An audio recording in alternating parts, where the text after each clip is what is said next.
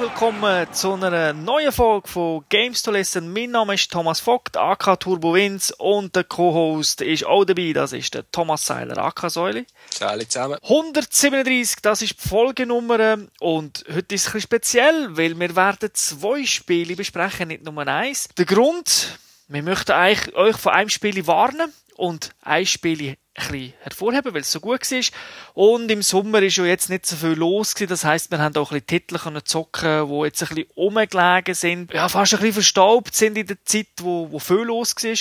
Und jetzt haben wir die Chance, ein bisschen ältere Titel zu, äh, mal zu hören. Und der Vorteil ist, die Games gibt es meistens mittlerweile günstig im Laden, auf dem Wühltisch oder sogar vergünstigt online. Ich kann jetzt nicht sagen, dass wir nur Perlen vorstellen, weil eben heute haben wir auch eins dabei, wo keine Perlen ist. Ich wollte nicht von einem neuen Segment, wo schon Tradition, Tradition ist bei euch sprechen. Das wäre es erst ab der zweiten Folge. das könnte man vielleicht öfters machen, weil für die neuen Games brauchen wir ja Zeit, wir ja immer wieder mal spielen. Da brauchen wir mindestens eine Woche, zwei Amix pro Game. Und es gibt genug Games, die wir noch besprechen und wir möchten nicht schon wieder eine Woche Pause machen nach der ersten Sommersendung, die wir letzte Woche hatten. Oder siehst du das anders? Nein, der, der Katalog ist eigentlich noch recht gross von Zeugs, die wir besprechen können. Genau. Also wir haben gesagt, wir nehmen keine Titel, die gerade drei Jahre alt sind, aber sind also alle aus dem Jahr, aber äh, halt eben schon, schon ein bisschen älter. Und bevor wir anfangen in die Gamers Launch, natürlich der Hinweis auf www.gamester.tv, dort die neuesten News. Wir sind ganz, ganz fließig mit News posten. Natürlich auch zu der Gamescom 2013. Die läuft ja jetzt oder ist vorbei, je nachdem, wenn ihr den Podcast hört. Dort gibt's massig News, dann gibt's natürlich eben die alten Folgen, die alten TV-Shows gibt's auch. Also es gibt einiges, da können einen Kommentar hinterlassen. Wir freuen uns über jeden, der diese Seite kommt besuchen Und sie ist komplett werbefrei, muss man auch mal sagen. Also, wir pflastern das nicht voll. Und es ist nicht so, dass wir nicht die Möglichkeit hätten, sondern wir machen das einfach nicht. Genug geredet, gehen wir in Gamers Launch und dort stellt uns der Säule den ersten Titel vor. We created a device called the Helios Machine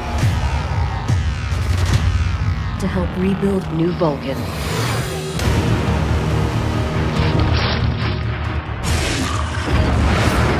We have been attacked.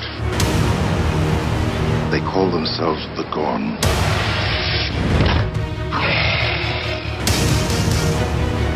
If the Gorn learn to harness the Helios device its power, they will be all but unstoppable.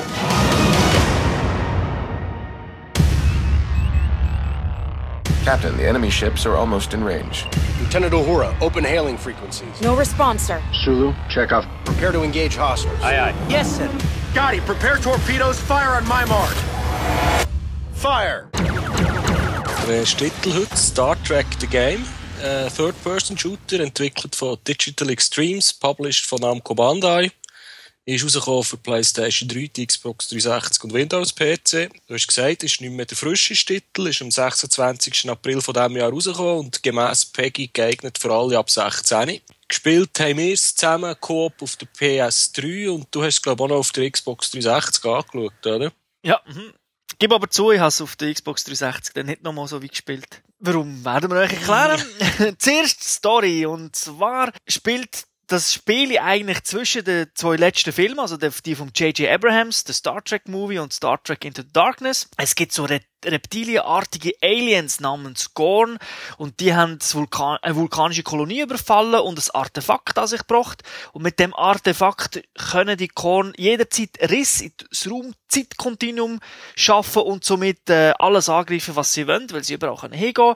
Und ja, wie das, wie das so ist, die Crew von Enterprise mit dem Kirk und dem Spock müssen die Aliens aufhalten. Also eine sehr simple Story, wie es sich eigentlich so gehört bei Star Trek. Das ist ja meistens nicht so kompliziert. Wie ist das jetzt umgesetzt worden?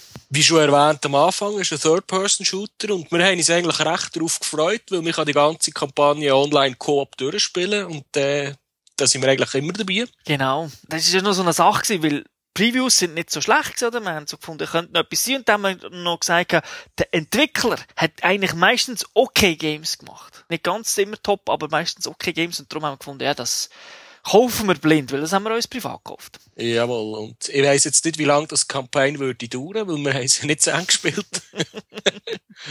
ähm, noch zum Koop-Teil. Wir spielen einfach grundsätzlich mit dem Spock und mit dem Kirk. Wenn man allein spielt, übernimmt KI der Hand die Rolle vom anderen Spieler. Und äh, man kann so ein Splitscreen spielen. Und äh, mal das Positive, es ist also der Cast, die Stimmen sind die Originalstimmen, von, die man aus dem Kino kennt. Und die würde eigentlich noch, die könnte eigentlich schon gut, einigermaßen gut Schauspieler und reden. Dafür ist halt die Audioqualität nicht immer die beste. Ja, das hat teilweise extrem schlecht tönt. Das hätten sie So. über Skype aufgenommen mit tiefen. So. PS2 Mono oder so irgendetwas. Ja, genau. Ähm, und man muss auch sagen, ich glaube nicht, dass die Schauspieler komplett super motiviert sind während, dem Auf- der Aufnahme. Also es ist jetzt nicht ein Masterpiece, obwohl es die Originalstimmen sind. Ja, es hat mich halt ein bisschen erstaunt, weil es ist, der Star Trek ist doch äh, es, äh, eine bekannte Marke. Das hat eigentlich, hat man das Gefühl, da müsste da Geld und Qualitätsmanagement dahinter sein, dass etwas Gutes rauskommt. Aber es ist wirklich, es ist mir so, in vielen Hinsichten so, wie, so ein bisschen wie ein 80% Spiel vorkommen. Man hat es gemacht, es läuft, aber man hat es nicht, man nicht polished und äh, noch richtig schön gemacht. Ja, man darf natürlich nicht vergessen, es ist auch ein Film angestanden. Das heisst, man hat wohl das auch wollen nutzen mit dem Filmmarketing zusammen, dass man sich das Spiel verkauft und wie das halt ist, dann hat man eine fixe Deadline. Und dann muss das Spiel rauskommen, kostet was wohl. Genau. Was geht es eigentlich beim Game? Also wie funktioniert das Gameplay? Was muss man sich darunter vorstellen? Hier hat jetzt einfach, es ist einfach ein Third-Person-Shooter, wo man aus dem Cover raus kann Und Läuft ja- etwa noch ein bisschen auf Raumstationen und Raumschiffe raus.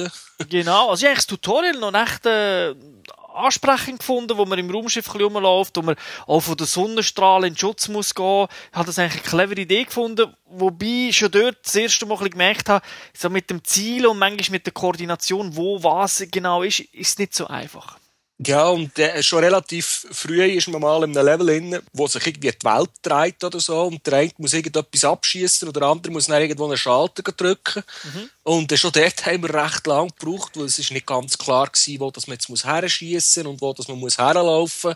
Äh, Dafür, dass es so ein langes Tutorial hatte, haben wir eigentlich doch recht viele unklare Situationen erlebt. Das Ganze wird ja, kann man auch sagen, äh, mit vielen Cutscenes untermalt, beziehungsweise äh, so Ingame Momente, Ja. wo sie einfach ein bisschen labern. die sind eigentlich noch recht lustig gewesen. Es hat also schon gute Sprüche drin gehabt. Also so One-Liner hat es eigentlich noch gehabt und für die, die das Star Trek-Universum kennen, die, haben, die werden sicher lachen dran. Was mich gestört hat, sind eigentlich ohne Scheiß die Waffen. Die sind zwar jetzt im, im Star Trek Universum eh nicht äh, unbedingt damals super krass, aber ich habe gefunden, sie sehen ah scheiße aus. Gewisse haben ausgesehen wie aus Mass Effect. Man kann natürlich auch sagen, Mass Effect hat sie hat das Design geklaut von Star Trek. Das hat mich nicht so überzeugt. Ja, es, ist, es hat halt einfach das normale Schema, das man von jedem Shooter kennt, mit einer Pistole, mit einer Schotte, mit einem Sturmgewehr und mit, mit einem Sniper. Es sieht einfach anders aus und heisst irgendwie Gorn Super, Scavenger, Ravager, was auch immer, aber es ist, äh, das Schema ist bekannt und mit der einen Waffe kann man vielleicht noch betäuben, aber das ist manchmal auch nicht ganz so klar.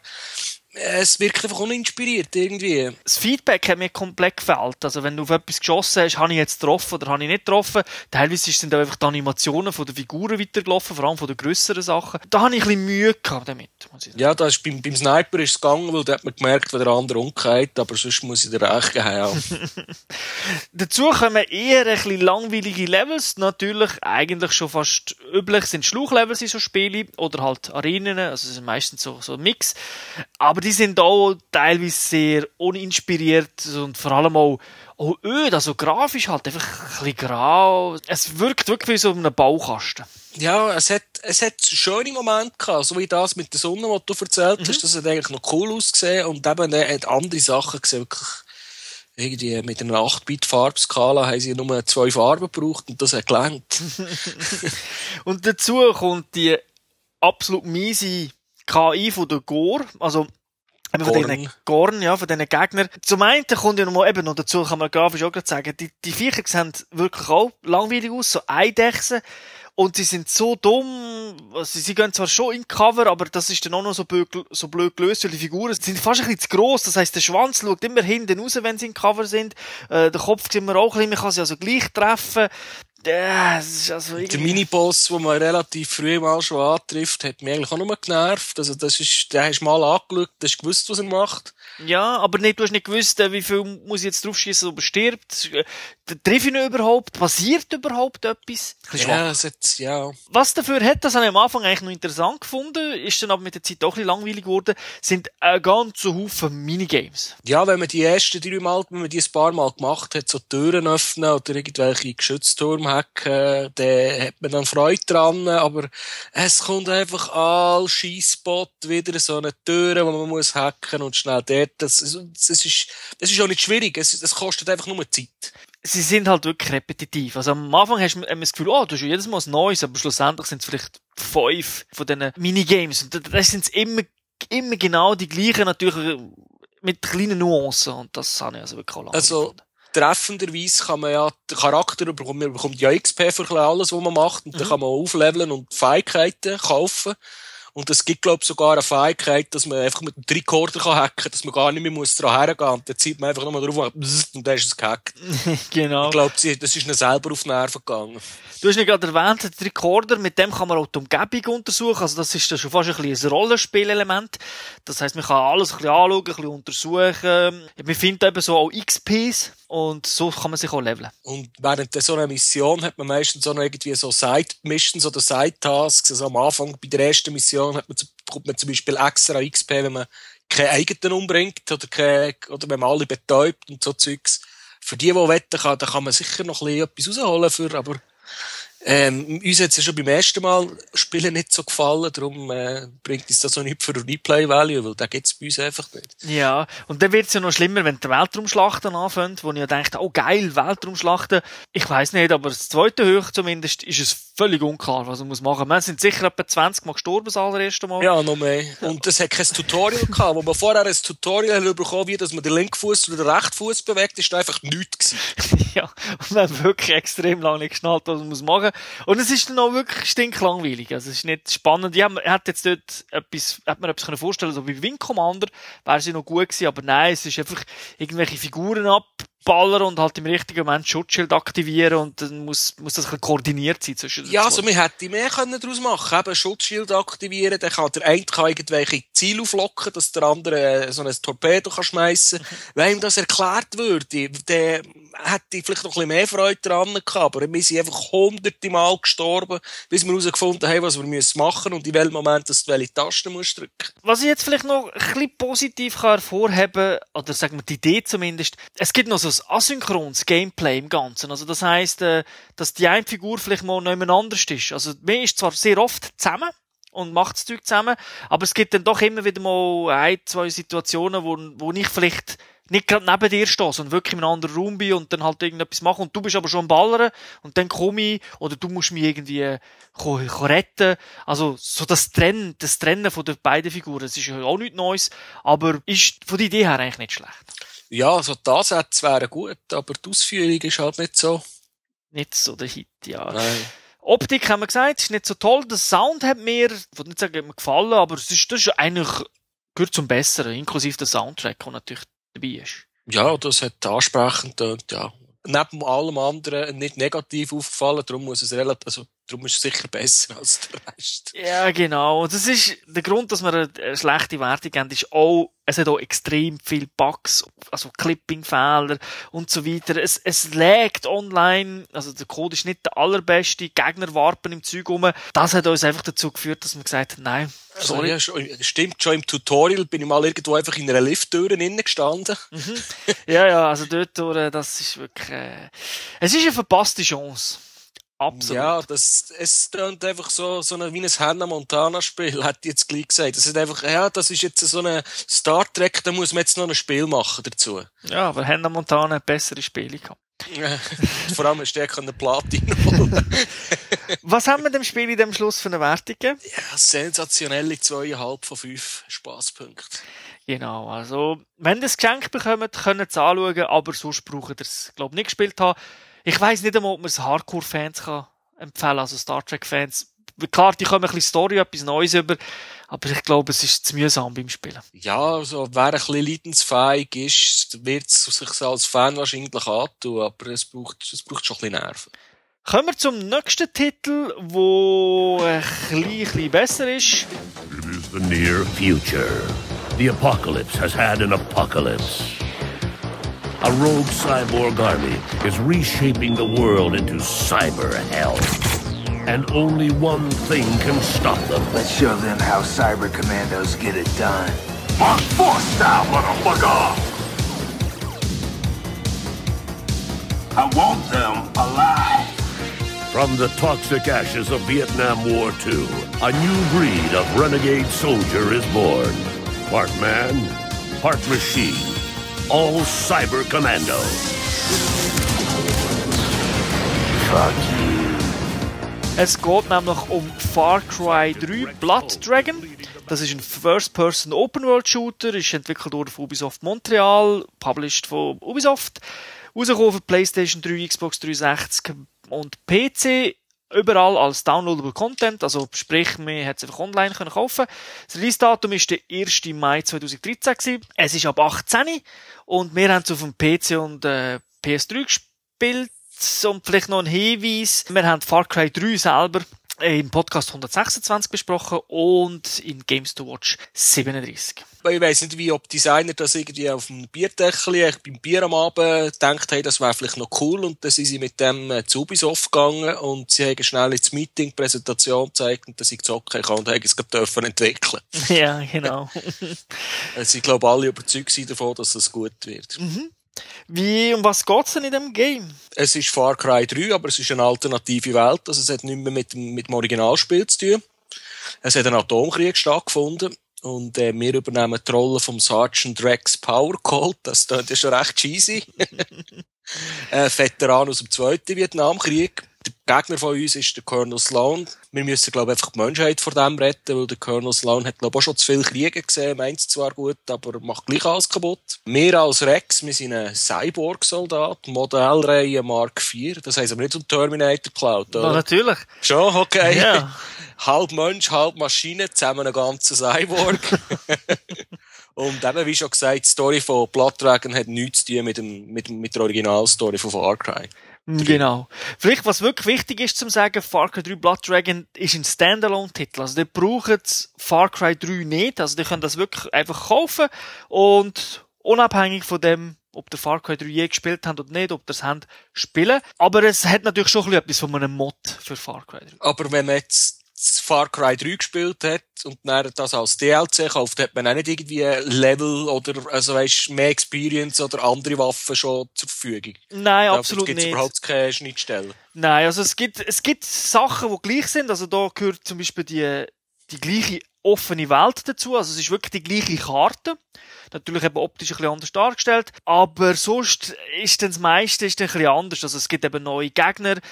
Auch, wobei wir da natürlich, eben, es hat etwas von Mods, also das heisst, äh, es sind natürlich Sachen gleich geblieben, aber zum Beispiel die leichten Tier-Gegner, die es früher gegeben, die Far Cry 3, wo man einfach mit einem Schuss gekillt hat, die sind jetzt plötzlich teilweise extrem stark, also nichts mehr mit Kanonenfutter. Dann gibt's neue Dinosaurier, also so Cyber-Dinosaurier. Da muss man dann auch wieder ein bisschen taktisch vorgehen. Also ich sage nicht, dass das vorher nicht gegeben hat, aber zum Beispiel die, die Dinosaurier, die, die killen einfach alles. Also sprich, wenn du dort bist, die greifen dich sofort an. Oder halt auch Gegner, die, die, die unterscheiden nicht zwischen, zwischen den einzelnen Figuren. Aber du kannst Cyberherzen aufsammeln. Und mit Oh, diesen mit Cyberherzen, denen? die kannst du so hinschmeißen und dann säckeln die Dinos dann hinten nachher, also fast so wie Stöckli holen. Und du kannst natürlich taktisch vorgehen. Du kannst dann die zum Beispiel so in Stützpunkte hineinschmeißen und so und dann greifen die Dinos an, machen alles kaputt, machen sozusagen deinen Job und äh, du schaust einfach zu und lockst sie dann irgendwie wieder weg und dann gehst du rein, du äh, vielleicht das Schutzsystem wieder aktivieren, dass sie nicht durchkommen und äh, voilà, hast den Stützpunkt eingenommen. Und hast keinen keinen einzigen Schuss müssen abführen. Ja, genau. Also, oder wenige Schüsse. Weil die halt sich, weil die Gegner halt beschäftigt sind mit, äh, ja, mit den Dinos. Es gibt aber auch Unterschiede, das muss man auch sagen, wo, wo doch anders sind. Also, zum Beispiel beim Leveln, du magst dich noch erinnern, bei Far Cry 3, da hat man so einen Tech-Tree gehabt, man so sagen, oh, jetzt einen Punkt vergebe ich für das und für dieses. Das ist da nicht der Fall. Also da levelst du einfach durchs, durchs, durchs Spielen. Einfach linear, Ganz du nicht linear, auswählen. Nicht auswählen. Du kommst auch die Waffen einfach noch dies noch über. Also nicht, oh, ich kaufe mir jetzt die Waffe und die, sondern du kommst einfach noch dies noch über. Das ist ein Unterschied in dem Game.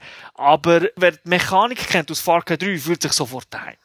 Kann man denn hier auch das Arsenal bestimmen, das man dabei hat? Ich meine, beim Far Cry 3 hast du irgendwie so viele, so viele Slots gehabt, da hast du die, einzelnen, Slots können auswählen, welche Waffe du mitnimmst. Ja, du hast so, so Waffenautomaten, wo kannst du hingehen und dort kannst du, so kannst du zum Beispiel Munition wieder komplett auffüllen und so weiter. Du kannst auch sagen, ich weiß ehrlich gesagt nicht, wie die Slots genau sind, für das ist es ein bisschen lang her wo ich es gespielt habe. Aber ich glaube, du bist limitiert bei den Slots, also was du, was du mitnimmst. Du glaubst, hast glaub, nicht alle Waffen dabei immer. Okay. Die Story ist auch ganz, ganz viel kürzer, weil es ist halt, ja, ein Standalone-Add-on, das heisst, ihr werdet da nicht 30 Stunden spielen. Zumindest nicht, wenn ihr die Hauptgeschichte einfach durchspielt.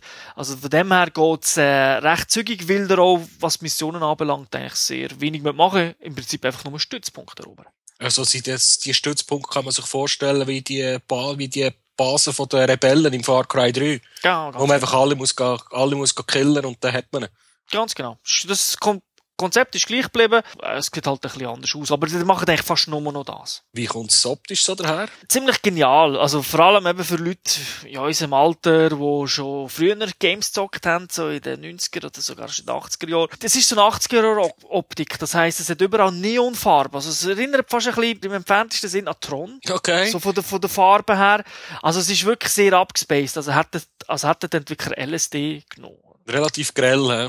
Ja, und auch so Cutscenes sind äh, sehr lustig gemacht, weil die kommen eigentlich so in Comic-Szenen daher, wo man aus der, der 16-Bit-Ära kennt oder auch 8-Bit-Ära vom NES oder Super NES oder Mega Drive.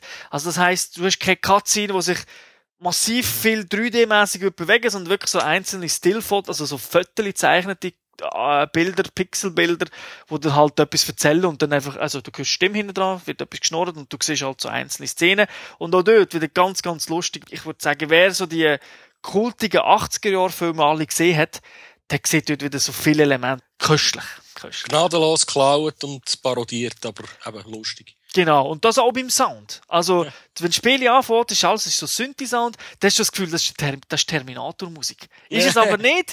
Es ist einfach sehr, sehr ähnlich. Aber der Sound ist geil. Wenn du auf so Zeug steht, der ist wirklich, äh, wirklich cool. Und es hat auch so ein paar Rock'n'Roll-Songs. Also gerade am Anfang, wenn man Spiel anfängt, kommt irgendwie so, so ein richtiger Rock'n'Roll-Song, wo man einfach mit einem MG am Heli, fliegenden Heli einfach alles abballert. Und auch das erinnert wieder so, an die 80er Jahre Schwarzenegger-Movies, wo manchmal auch so Musik sind und einfach sind ja, oder, äh, Sly Stallone, Rambo und so. Genau, ganz genau. Okay. Und ich nehme mal an, die Hauptfigur geht auch genau in die Richtung. Die ist natürlich auch so, eben, du hast ja schon erwähnt, sie ist so halb Mensch, halb äh, Cyborg und kommt auch so über, also ich finde zum Beispiel auch ziemlich geil, siehst du, dass eine Hand ist halt so Cyborg-Hand, die du hast. Und wenn, äh, wenn irgendwie getroffen wirst, dann verbiegt sich die Hand und die geht, wird immer mehr, geht immer mehr kaputt. Und dann kannst du natürlich healen und dann siehst du, wie du so mit dem Schraubenzieher hinmacht und die Hand wieder fixt und so.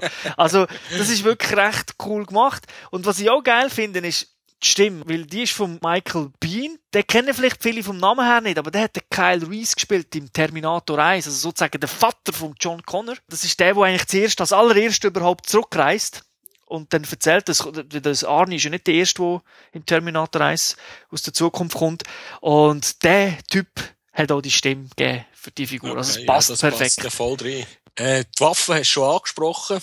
Viele Bogen, was hast du noch so für spezielles Zeugs? Ja, es gibt so Lasergeschosse, die sind halt eben neu oder so Scharfschützenmunition, die beim Einschlag explodiert. Also, sagen wir so, es ist einfach alles noch mal ein bisschen over the top, aber es ist nicht komplett neu und es fühlt sich spielerisch genau gleich an, wie wenn ihr eben ein Far Cry 3 spielt. Halt einfach optisch äh, ist halt dann wirklich ein bisschen anders. Und was mir besonders gefallen hat, sind so Kleinigkeiten, wo halt wirklich Nostalgie mehr erweckt hat. Das sind so, beim Ladescreen ist so Balken von VHS-Kassetten, wo so, so Streifen kommen horizontal, wenn, wo die Kassette irgendwie alt ist. Also so kleine Sachen, coole Nachladeanimationen. Also all das ist wirklich ziemlich geil. Sie haben einfach voll das 80er-Jahr-Thema durchgezogen. Genau, aber halt wirklich auf der Klischee-Seite. Du musst es nicht suchen. Es ist nicht versteckt, es ist komplett Klischee. Okay. Und ich nehme mal an, eben so, das Ganze nimmt sich nur wahrscheinlich auch nicht so ernst, so wie du jetzt das erzählt hast. Nein, nein, nein, nein. Eben, es hat komplett One-Liner die ganze Zeit. Das, das gibt wahrscheinlich ein besseres Fazit als für Star Trek. Ja, eindeutig, weil eben, es ist ein absolut spaßiger Shooter, halt sehr, sehr kurz. Wer Far Cry 3 nicht mögen hat, weil halt irgendwie etwas nicht passt hat, der wird auch mit dem keine Freude das kann ich ganz klar sagen, weil für das ist es zu nah an Far Cry, ist vor allem optisch und auch geschichtlich ein bisschen anders. Ich persönlich finde, es hat ein bisschen zu viel tote Zeit zwischen den den Stützpunkt umzufahren. Also es hat gar nicht so Open World müssen sein. Das hat mir auch gelangt. Aber insgesamt hat es mir gefallen, wie schon Far Cry 3 uns ja beiden gefallen hat. Und ich finde, es ist also der Preis locker wert und es ist so ein bisschen Expendables für Videospieler. Haben wir den Preis schon erwähnt? Ja, 20 Stutz oder 1200 äh, Microsoft. Okay, ja, das ist relativ günstig. Und für das kommen wir wirklich etwas über. Und darum haben wir dem Spiel auch 4,5 gegeben, genau gleich wie Far Cry 3 damals. Wenn ihr die Wahl habt, zuerst würde ich auch Far Cry 3 nehmen, aber für einen Downloadable-Titel, also wirklich absolut top. Gut. Dann wär's das gewesen. Jetzt fehlt uns eigentlich noch der Titel für die Sendung, weil wir ja normalerweise immer einfach den das Spielnamen drin. Jetzt hätten wir gerade zwei. Das würde das Ganze ein bisschen lang machen mit Star Trek The Game und Far Cry 3 Blood Dragon. Ich weiß gar nicht, ob das unser PC kann handeln, weil das ist ja nicht mehr der neueste, den wir haben. Ich würde mal sagen, halb Star Trek, halb äh, Blood Dragon, ganzer Podcast. ja gut, viel kürzer ist das, auch, ist das jetzt auch nicht wirklich. mal schauen. Vielleicht werden wir die Serie eben beibehalten. Bis dann wird uns sicher etwas einfallen. Wir werden jetzt mal schauen, was wir machen. Ich denke, wenn du nichts mehr dazu hast, würde ich hier abschließen. Ich habe, ich habe fertig. Hast, hast, du fertig? Gut, dann danke ich für die Ausführungen. Ich danke dir auch. Danke den Zuhörern fürs Zuhören. Wie schon gesagt, geht auf unsere Webseite und verbringen dort Zeit, bis wir wieder einen neuen Podcast rausbringen. Und das wäre bald. Bis dorthin. Ciao zusammen. Salut zusammen. Finish him.